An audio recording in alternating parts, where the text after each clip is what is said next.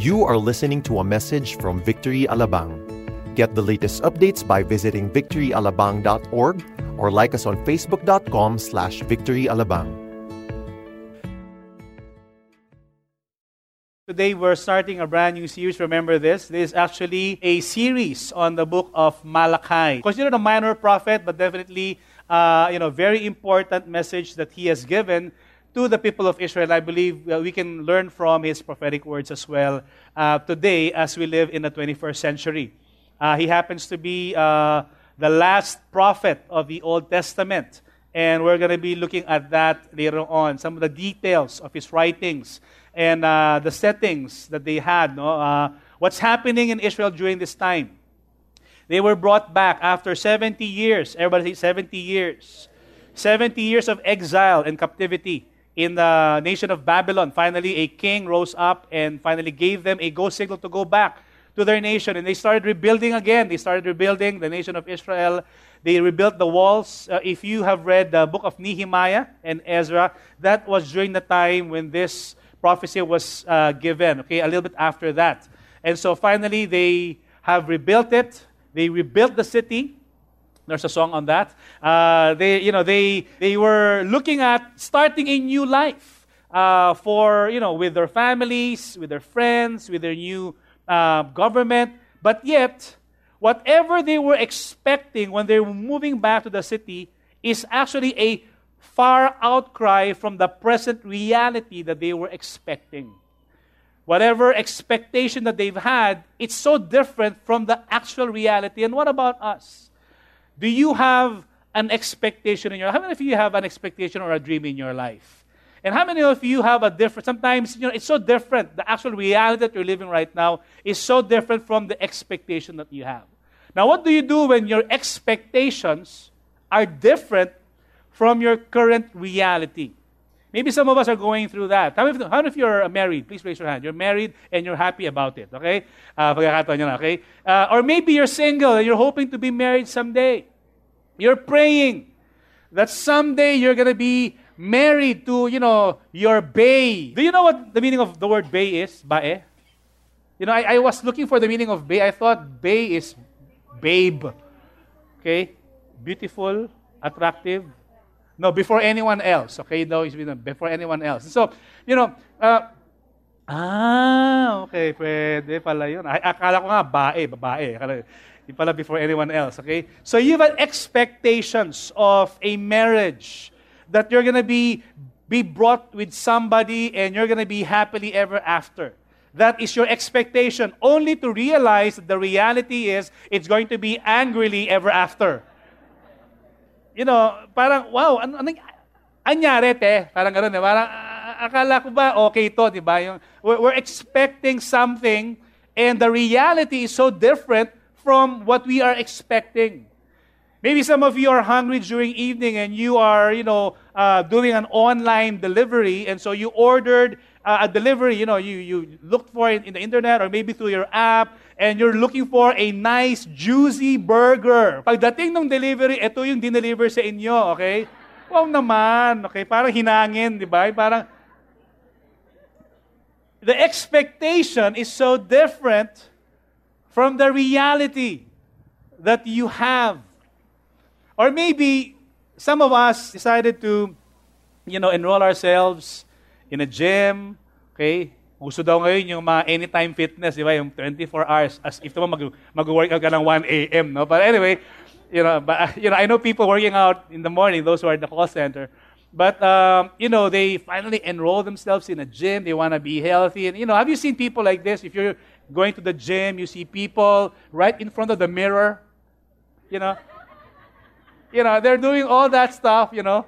They're really just allowing their muscles to bulge and wow, that's how they look at themselves in the mirror, but the actual reality is they look like that, okay? And so sometimes the expectation that we have is so much different from the current realities. You know, you may have ordered something from Lazada, okay? Uh, you, you, you know, the, you know, and then the, what was delivered to you was so different. What about us? You know, what are you going through? as a, you know, as a person, as an individual. You know, maybe you're expecting your business to grow as you started on beginning of the year. You prayed and fast. Okay, you you joined the five day prayer and fasting. Lord, you know, I'm declaring, Lord, prosperity. 2017 prosperity. After three months, lugi, you know. What happened? You know, you're, you're or maybe you're you're praying for someone to, you know, to say yes to you. You're courting, you're pursuing this guy or, you know, this guy, this girl. mali, mali, mali. This girl. Hindi pa naniligaw babae, no? Lalaki pa naniligaw. And you thought it was a yes, only to find out that you're just in the friend zone.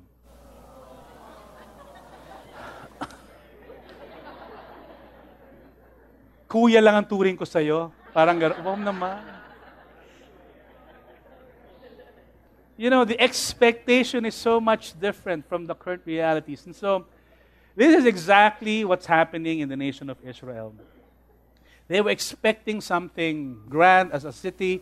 You know, they're, they're expecting that God will finally return the, you know, the, the glory days of Israel, but yet it was far from what they're seeing. There's so much corruption, so many immorality all over the city. The temple is in ruins, even the priests are compromising. The, the, the, people are not giving their best in the, in, the, in the area of offering. You know, many times when you look at the book of Malachi, ah, offering yan. You know, that's somehow what we look at when you look at the prophet Malachi.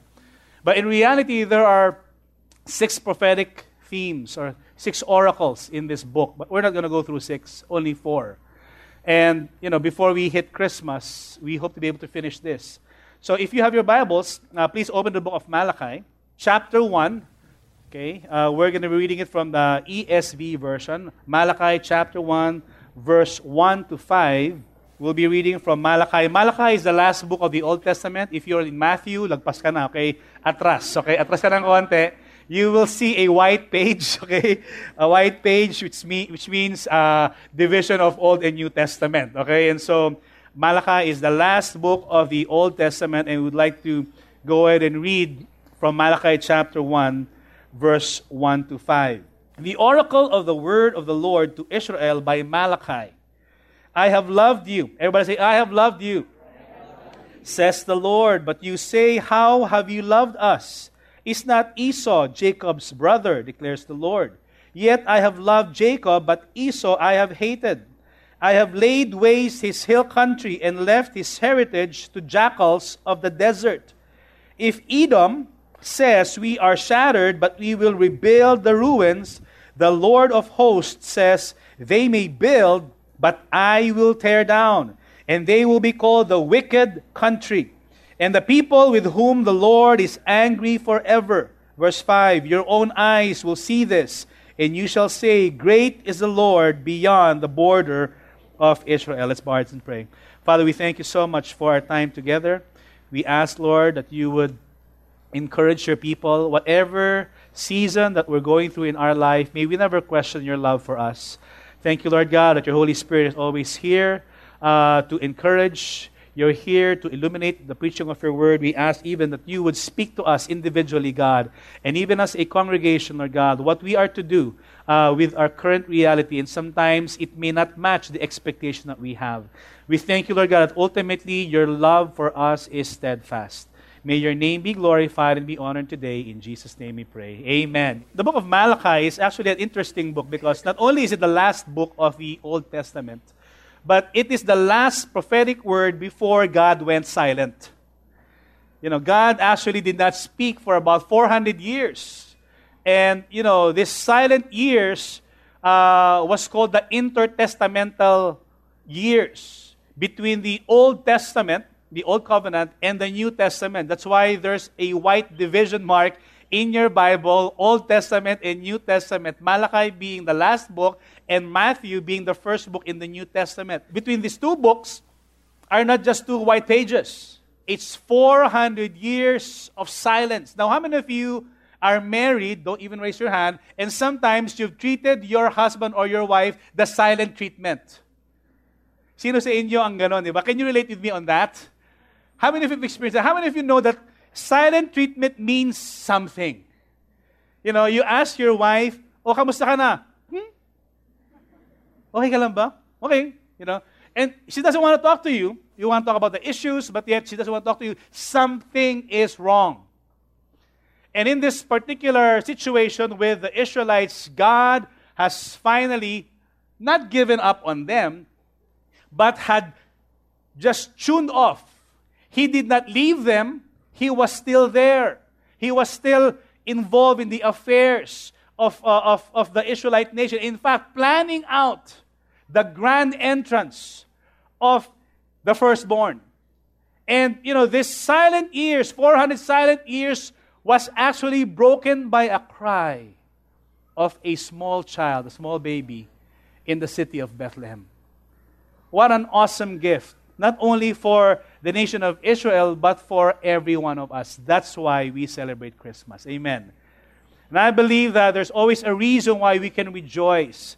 Not only because, you know, you'll have, you know, Noche Buena, or you'll have gifts, or you'll have, you know, whatever but there's a reason why Jesus Christ came.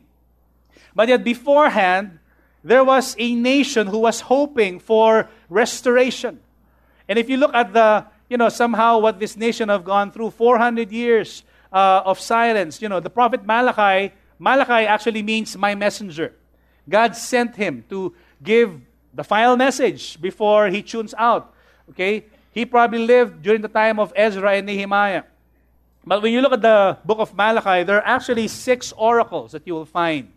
Uh, six kind of prophecy, okay? Ang tinatawag dito, six disputations or six rebukes.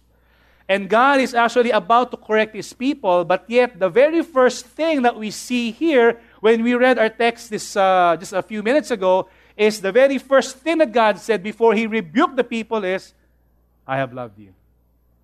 How many of you know that that is the best approach?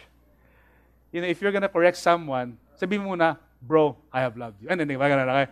And then, or, you know, but God has reminded the people, lest you forget. That's why this series is, entitled, Remember This. Remember the love that I have for you. Before you think and say otherwise that I have abandoned you, remember this I have never abandoned you. I've always loved you. And that's exactly the theme of Malachi. It's the love of God. And hopefully we can actually respond, you know, to this. If you look at this particular nation in, in Israel and, you know, just coming into this setting, they started off when God called this man named Abraham. How many of you still remember Abraham? Abraham, back in Genesis, he was called by God. Let's fast forward it, he became a nation. And then, you know, he had his two sons, uh, his son Isaac, and Isaac had his two sons, Jacob and Esau. Eventually, they became, you know, a multitude. And, you know, they expanded. They were, they were in Egypt for a while. Joseph went to Egypt, 70 and all. God multiplied them and has seen the faithfulness and the covenant of God for this nation. There was nothing special with Abraham. Why was he chosen by God from all among the peoples of the earth at that time? It was because of his divine call. You know, and yet he grew his nation, he grew his people. And from there, they cried out for a deliverer. God sent Moses. They went through the, uh, you know, the desert for 40 years. We know the story. They crossed the river Jordan. They went to the promised land. God raised up Joshua, and Joshua basically conquered the giants of the land. Joshua started distributing the different areas to different tribes of Israel. And so, right after Joshua died was the book of Judges. You know what I realized? The saddest verse that you can actually find in the Bible was found in the book of Judges, chapter 2. It says there, after Joshua and this entire generation died, another generation rose who neither knew the Lord nor what he has done in the nation of Israel. Can you imagine if our generation here is so active, serving God, we're volunteering, we're reaching out to people, you know, reaching out to small groups, uh, loving the city, giving out, you know, we're, we're obeying God, we're planting churches, and then realize that our children do not even know who God is and have not even seen the miracles of God. How many of you know that is sad? That's the reason why we're grateful for what's happening there in the kids' church. Amen that they are not just being, you know, going through daycare. They're not being babysitted there. They're being taught the Word of God. Amen. They're being taught how to worship the Lord. They're being taught the truth of God's Word so that someday they will become better than us. Amen. Come on now. That is the future of our children. That's why we invest heavily in the next generation. One of the biggest budgets in our church is actually children's ministry, if you don't know that. Half of our facility here is kids' church. This is half, more than half is actually theirs. There are seven classrooms there. The reason why we do that is because we value the next generation and even the young people. The young people, the, you know, the, the youth of this land. But yet, going back to the nation of Israel, there was an entire generation who neither knew the Lord. They were lawless, no experience of the miracles of God.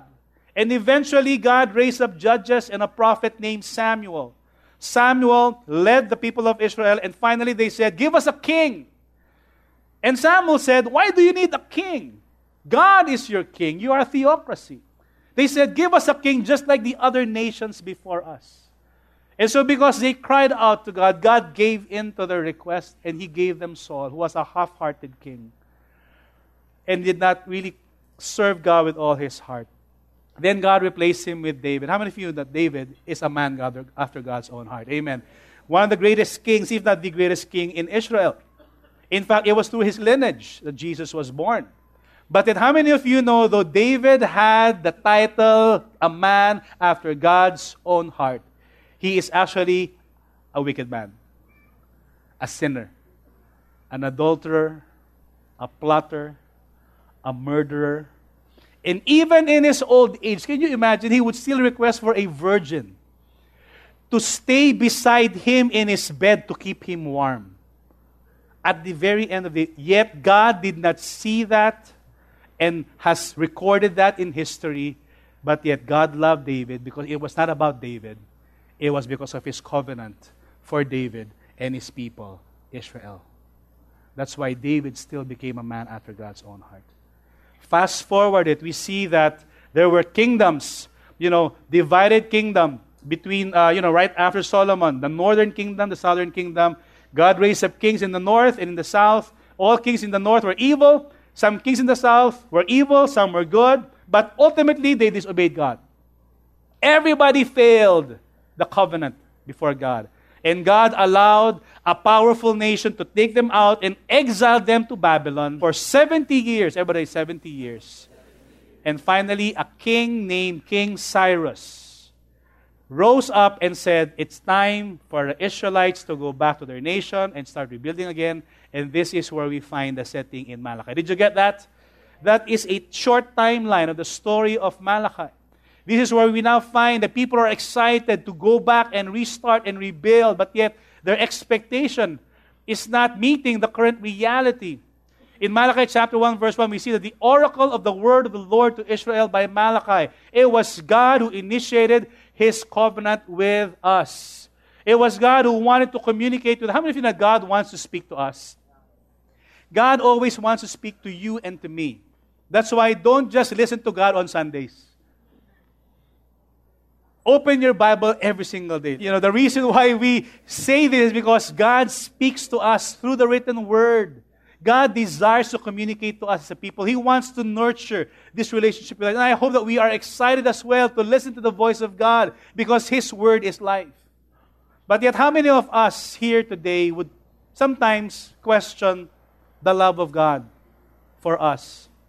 Maybe you're going through a situation and you don't see God's love. You're going through a difficulty. We've used some examples earlier, but these are really shallow examples. But maybe you are going through something deeper. Maybe you've lost your job. Maybe your marriage is on the rocks. Maybe your kids that you were praying for, raised up in kids' church, became teenagers, and now they're not serving God anymore. You know, you know things like this. You know, maybe uh, you've started a business and then it didn't go well. Maybe, you know, I don't know, maybe your husband left you for another. I don't know what the reality is. How many of you know that is tough? And sometimes when we go through the difficult situation in life, we tend to question the love of God for us. Does God really love me? That's the question of the people of God during that time. And that may also be the question that we have before Him today. How would you describe God's love for you? First, you know, God's love for us is unfailing. Everybody say unfailing. God's love for us is unfailing. You know, I checked the Greek word of uh, unfailing, and I found out that it means pet malu. Okay? You know, you know, Sam? no, just kidding, okay? Uh, it means it never fails in English. It means that it is reliable. It means that it is steadfast. It means that no matter what you and I will do, God's love will always be constant for us. That is what it means for God's love to be unfailing. Because God's love is unfailing, He actually preserved Israel. Can you imagine what they have gone through? Israel have gone through so many wars. And it was not only in the book of Malachi that we see their journey, but even until today, you know, one time Pastor Ryan was talking to a Messianic Jew, and he asked a question to him. He said, or he asked, Do you believe that God loves Israel more than any other nation in the world? And the guy said, I think so, but yet we are also the most disciplined nation in the world and the one most judged. And come to think of it, how many of you know that part of God's love is God's discipline? The Bible says, and this in the Bible, God disciplines those whom He loves. If you love your children, you will be careful to discipline them, the Bible says.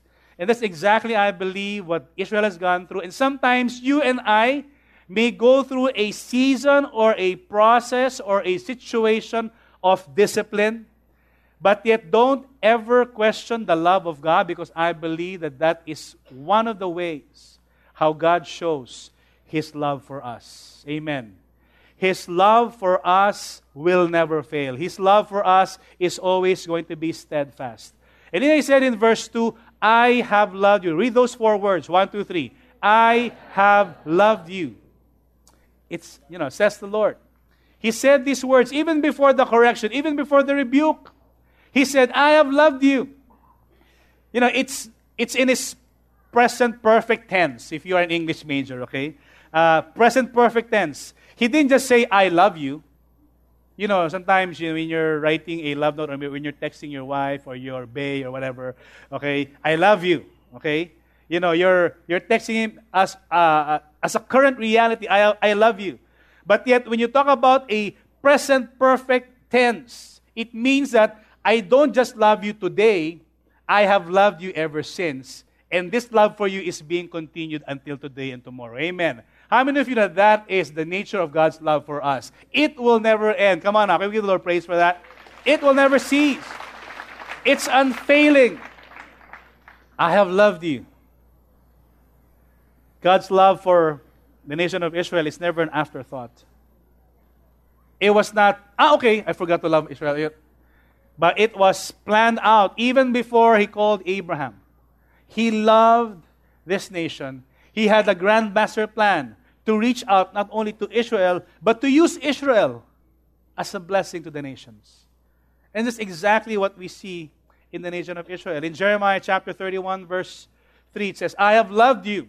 The same four words during the time when the nation of Israel was wayward and compromising you know, with other nations, God called Jeremiah, otherwise known as the weeping prophet, to prophesy against Israel, but at the same time to assure or reassure his love for the nation. And he said, I have loved you with an everlasting love. Therefore, I have continued my faithfulness to you. Can you imagine that? I mean, look at Israel today. You know, I was blessed to be able to visit the Holy Land last year with some pastors. And it's amazing how God has preserved that land. When you go there, all I saw was rocks, desert, soil, ruined temples, you know. I said, okay, so what's special about this land, you know? But yet, as I was walking on the roads of Israel, I sensed God's favor over that land. You know, imagine this. This land has been devastated many times. 70 years ago, there was no Israel. There was not even a country. 60 years ago, finally, when they were voted to be back into a nation, they went back into that same land, about seven Arab nations attacked them from all sides. After that, the three most powerful Middle Eastern, Middle Eastern nations attacked them, and in six days, they won the war. They didn't have any army, they didn't have any air force, they didn't have anything, but yet they won. How many of you can explain what happened there? Paano anyari? Paano, paano nangyari yun? Diba? Definitely the hand of God is with them. It's not because of their goodness. It's not because they were obedient to God. In fact, they were so disobedient. It has always been the unfailing love of God towards His people. Amen. That's how good our, our God is. Amen. It's an amazing history. Today, if you look at Israel, you know, your cell phone that you're using definitely will have a component there that Israeli made. Today, they have a country. Today, they have an army. Today, they have one of the top air force. Today, they have one of the most secure systems in the world. They have a great, you know, uh, uh, way to grow vegetables in the middle of the desert. Can you imagine? They export vegetables. The vegetables I've seen was bigger than John's head. The cabbage. I said, what cabbage is this? Through hydroponics. I said, talk about the favor of God. They export water. In the desert, where did water come from in the desert? They salinate their own water. They provide for their own needs and they export elsewhere. Truly, God's favor is towards this nation.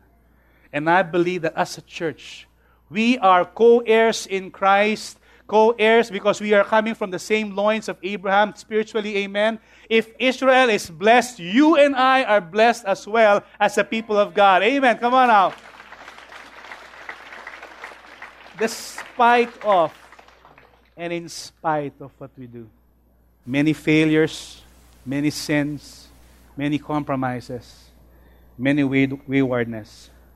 Lamentations chapter 3 says, The steadfast love of the Lord never ceases. His mercies never come to an end. They are new every morning. Great is your faithfulness. If there's a memory verse that you can actually have in your heart, is this No matter what happens today, His mercy and love is new today for me. Amen. That's the nature of God's love. You wake up tomorrow morning, guess what? He doesn't use love from today. His love tomorrow is brand new for you. And it's shown to you with His loving kindness. His loving kindness ultimately is the one that leads us to repentance. Four words I have loved you. I have loved you. I believe God is not just speaking these four words to the nation of Israel then, He's speaking these four words to us today. And some of you, if not many of us, need to hear these four words today. I have loved you no matter what you're going through right now. I have loved you that even while you were still a sinner, I sent my son to die for you. I have loved you that even in your failures before, I saved you and brought you out of darkness and transferred you into the marvelous light of my, my son, Jesus Christ. I have loved you no matter what you're going through in life right now. I will sustain you because of my steadfast love for you. Amen. That's how good our God is. Amen. You know, I was uh, listening to the story of one of my friends who actually, uh, who's one of our small group leaders here, passed away about uh, a couple of years ago. And the, the wife, now a widow, uh, was praying, of course, at that time he was sick of cancer, was praying for healing. And unfortunately, he did not make it.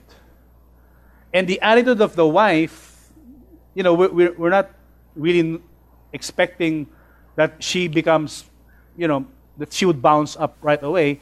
But yet, she said, you know, at, at that time I was praying for healing. There are two choices. Either God gives me a temporal healing, or temporary healing, or a permanent healing. And God gave my husband permanent healing because he is actually right now in heaven. He's healed of cancer anymore. No more sickness, no more pain, no more tears, and God has healed him completely from cancer.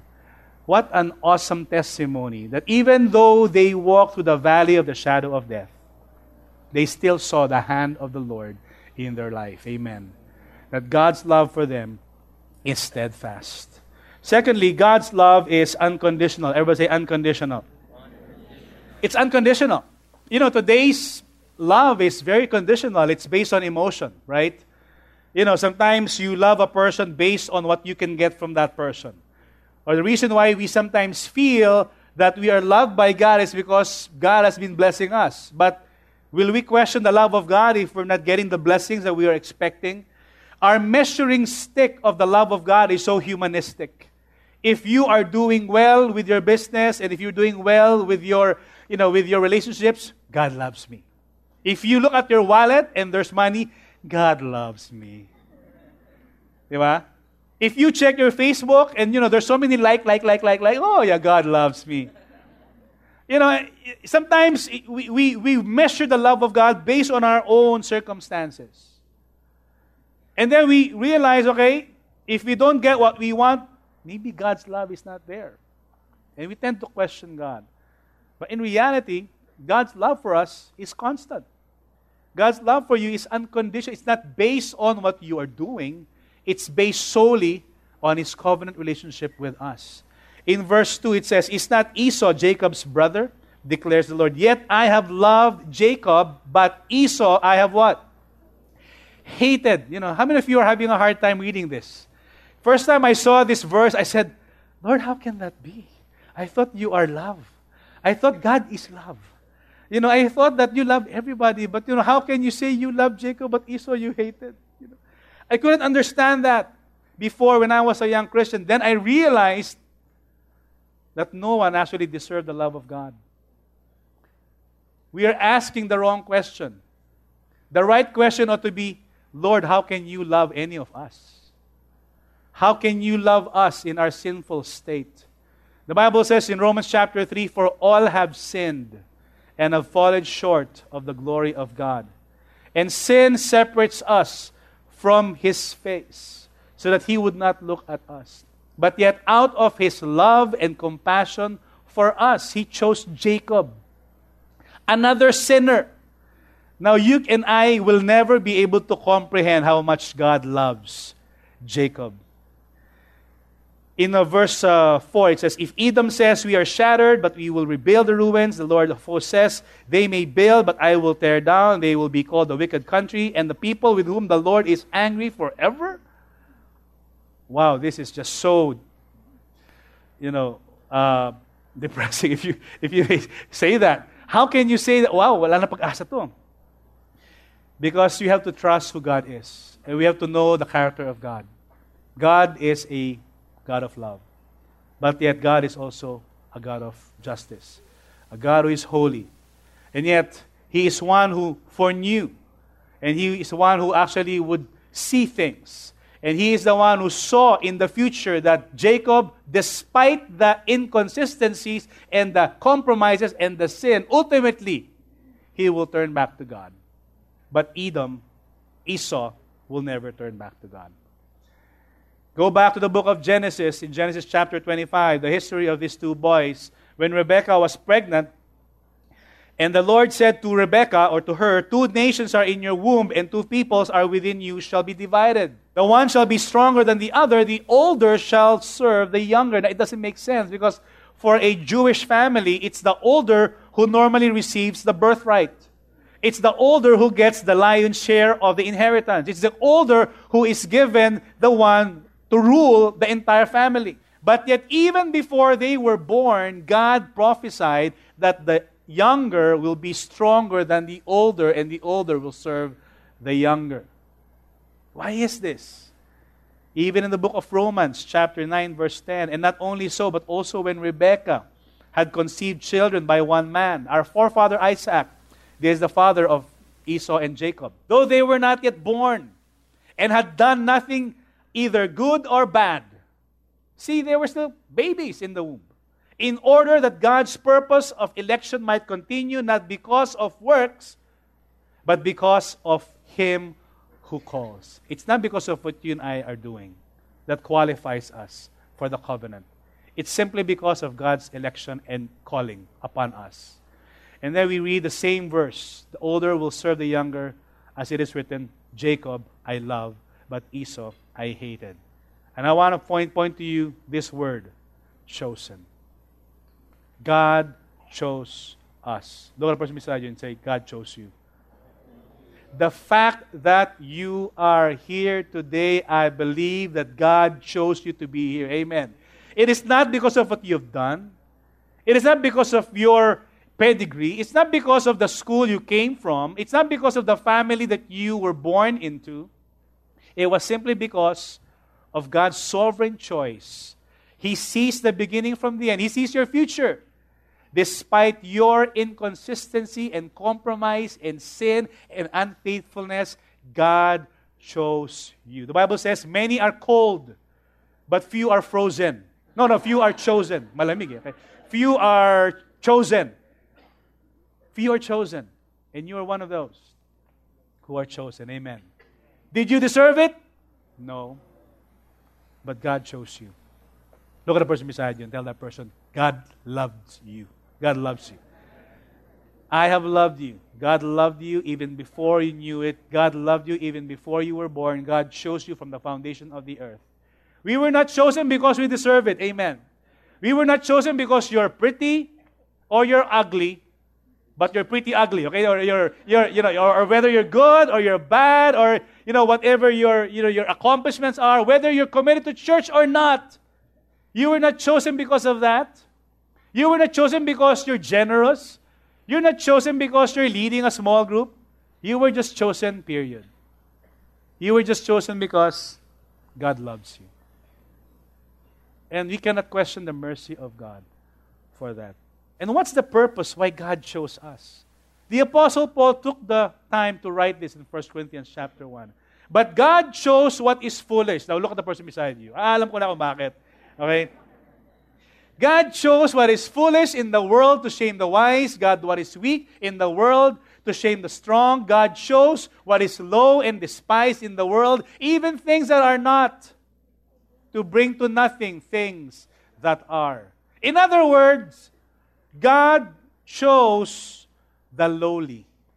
God chose the, love you know, you can fill in the blanks. The weak, the ugly, the foolish, the bad things in order for His name to be glorified. And if we learn to trust God and to just receive His love, I believe God will be able to use us to glorify His name. Amen. Can we give the Lord praise this afternoon? God chose us to love us in spite of our sinful nature, in spite of our apathy, in spite of our compromises. In fact, God's love is not circumstantial but relational. God's love for us is based on His covenant relationship with us. In fact, if you look at the Bible, God used a metaphor called marriage to somehow compare His love for us. And when you, know, when you talk about marriage, that's the deepest covenant relationship that two human beings can actually have on this planet. In the Old Testament, God considered Israel as His bride. In the New Testament, God calls His church as the bride of Christ. In Ephesians chapter 5, the Bible says, um, Husbands, love your wife, uh, wife just as Christ loved the church and gave Himself for it as His own, to sacrifice, to love that bride, and to die on behalf of that bride. It's a covenant relationship that He has with us. He will never leave us nor forsake us simply because of His love for you and me. And lastly, God's love is unlimited. Ever say unlimited? You know, today we love only things, right? We love only rice, only, you know, only load, only iced tea, uh, whatever, you know, you know, only things, okay? I realize also that there's no such thing as only. You know, my, I thought my, my cell phone plan was unlimited LTE or unlimited, you know, only to find out that after a certain, you know, gigabyte load, they, they cut it down, and then they slow down the internet. So it's not really only. There's only one that is only the love of God for us. Amen. That is the only thing that is only in this world. Unlimited love of God for us. It's unchanging, it's unfailing, it's also unconditional. And in, in verse 5, it says, Your own eye shall see this, and you shall say, Great is the Lord beyond the border of Israel. In fact, His love is not just limited to the nation of Israel, it goes beyond the nation of Israel. And we are the beneficiaries of that. Many of us, most of us, in fact, none of us are probably Jews here. You have different nationalities. You know, if you're a Jew, praise God. But most of us are non Jews. But yet we are recipients of the love of God. It goes beyond the border of Israel. God's love goes beyond, it's unlimited. You know, during the holidays, or just this week, I was able to have the opportunity to share to our helper in the house who's been serving us for about 10 years. When my youngest daughter was newly born, she was about six months. Our maid came into our house and you know joined us and you know was faithfully serving us. I realized after 10 years, I was just assuming that is she a Christian? Is she not a Christian? You know, sometimes she would go to church, sometimes she's not. But I finally just asked her last week, uh, Dai, can I talk to you? Siyempre, Tagalog. No? Pwede tayo mag-usap? And then, she got scared a bit because she said, Sir, bakit? Anong ginawa ko? Parang gano'n, no? May trabaho ba ako? Parang gano'n, no? Hindi, kwento mo lang ako. You know, I just said, just tell me your story. I just want to hear, you know, paano ka pinanganak, ilang kapatid mo, saan ka galing. You know, when she heard this, huh? Interesado ka malaman? Yeah, I want to hear. So she started talking about her life. And she started talking about she was born in a family that's violent, you know. Her mom and dad always fight to the point of this fist fight, sometimes trying, try, wanted to kill one another. Both are drunkards. She's one of 12 siblings, uh, seven brothers, none finished school. The brothers did not even reach uh, grade 5 or grade, you know, they, they don't care. You know, she was one of the, uh, you know, the, the girls, only two actually reached high school. She actually reached second year high school. And she said, you know, when I was about 16, I decided to go to Davao. She was born in Sarangani. And she said, I started to work as a maid for four years. After four years, I got pregnant there. Went back and hid my pregnancy. Five months pregnant, hid it from my parents' house. Went back to Sarangani. When the mom found out, she was scared because the mom got mad. She left home again and they could not find where she was. And she disappeared for a while until the time that she went back, she has this six month old daughter. And they don't even know where did you come from, you know. And they thought she was dead. But yet, after that, she tried to raise this child on her own. She's a single mom. So she went to Manila, went from job to job until she went to our home. And I asked her and I told her, Dai, do you know that God loves you? And do you know that He has a purpose for you and your daughter? You know, when she heard that, she almost became teary eyed. And I realize that many people don't even realize that God loves them. And they don't even experience the love of God because they don't see it in their circumstances. But yet, it doesn't change the fact that God does love us. So I started explaining to her that God has a plan for you, He has a plan for us. I went to share the gospel to her. And, you know, I explained that man sinned, we're separated from God, God loves us, so He sent Jesus Christ. All we have to do is to hear the promise and to believe in His work, and then we have eternal life. For Jesus Christ died, He was buried, He was rose from the dead. So I explained the whole gospel. And I asked her, Would you like to pray and receive the free gift? And she prayed that prayer. And after that, she was a bit teary eyed. She said, Sir, thank you so much. What my plan was for a 30 minute sit down became more than three hours. Can you imagine that? And I think the reason why she was just so happy is because no one has actually taken the time to sit down with her and listen to her story. And then I realized as well the Philippian jailer, when Paul and Silas told him, you know, believe in the Lord Jesus and you will be saved, you and your own house, your whole household. I'm glad that my family is saved. My wife is a great Christian. My kids have been, you know, born again. My youngest daughter just went through Victory Weekend about a few weeks ago. Everybody's saved. And now I see our helper who's been serving us faithfully. They're part of our household. Amen. And I believe that the love of God should not just remain with us. Because the love of God goes beyond. It goes beyond our borders. It goes beyond our family. It goes beyond your family name and your background. I believe that God wants to use us. Amen. God wants to show our people. And sometimes we be, become too consumed. Does God love me? Yes, God loves you. And in His love for you, go and share His love to others. Amen. That's His ultimate plan for the nation of Israel. And that's His ultimate plan for His church. Amen. You are salt and light, and you are called to give His love out there. It is God's unconditional love that gives us the unchanging plan to send Christ. Amen. Can we just give the Lord praise this afternoon? Thank you, Lord. Can, you, can we just bow our heads right now? Close our eyes all across this room. Father, we thank you because this is love. Not that we love you, but you loved us and gave your Son Jesus to die as the propitiation for our sins, as a atoning sacrifice. Thank you, Lord God, even this afternoon, that as we come before you, may we be sure of your love for each and every one of us. In fact, I want to lead this prayer for all of us. And, you know, I want to lead you in a prayer of accepting Jesus Christ as your Lord and Savior. I want to invite everyone to pray along with me. Let's just pray. Lord Jesus, I thank you because I acknowledge that I am a sinner and I need a Savior. Thank you for dying on the cross as a payment for my sin. Thank you for your unconditional love for me. I confess Jesus is my Lord and I believe that He is raised from the dead. Thank you for giving me the assurance of your love and of your eternal life.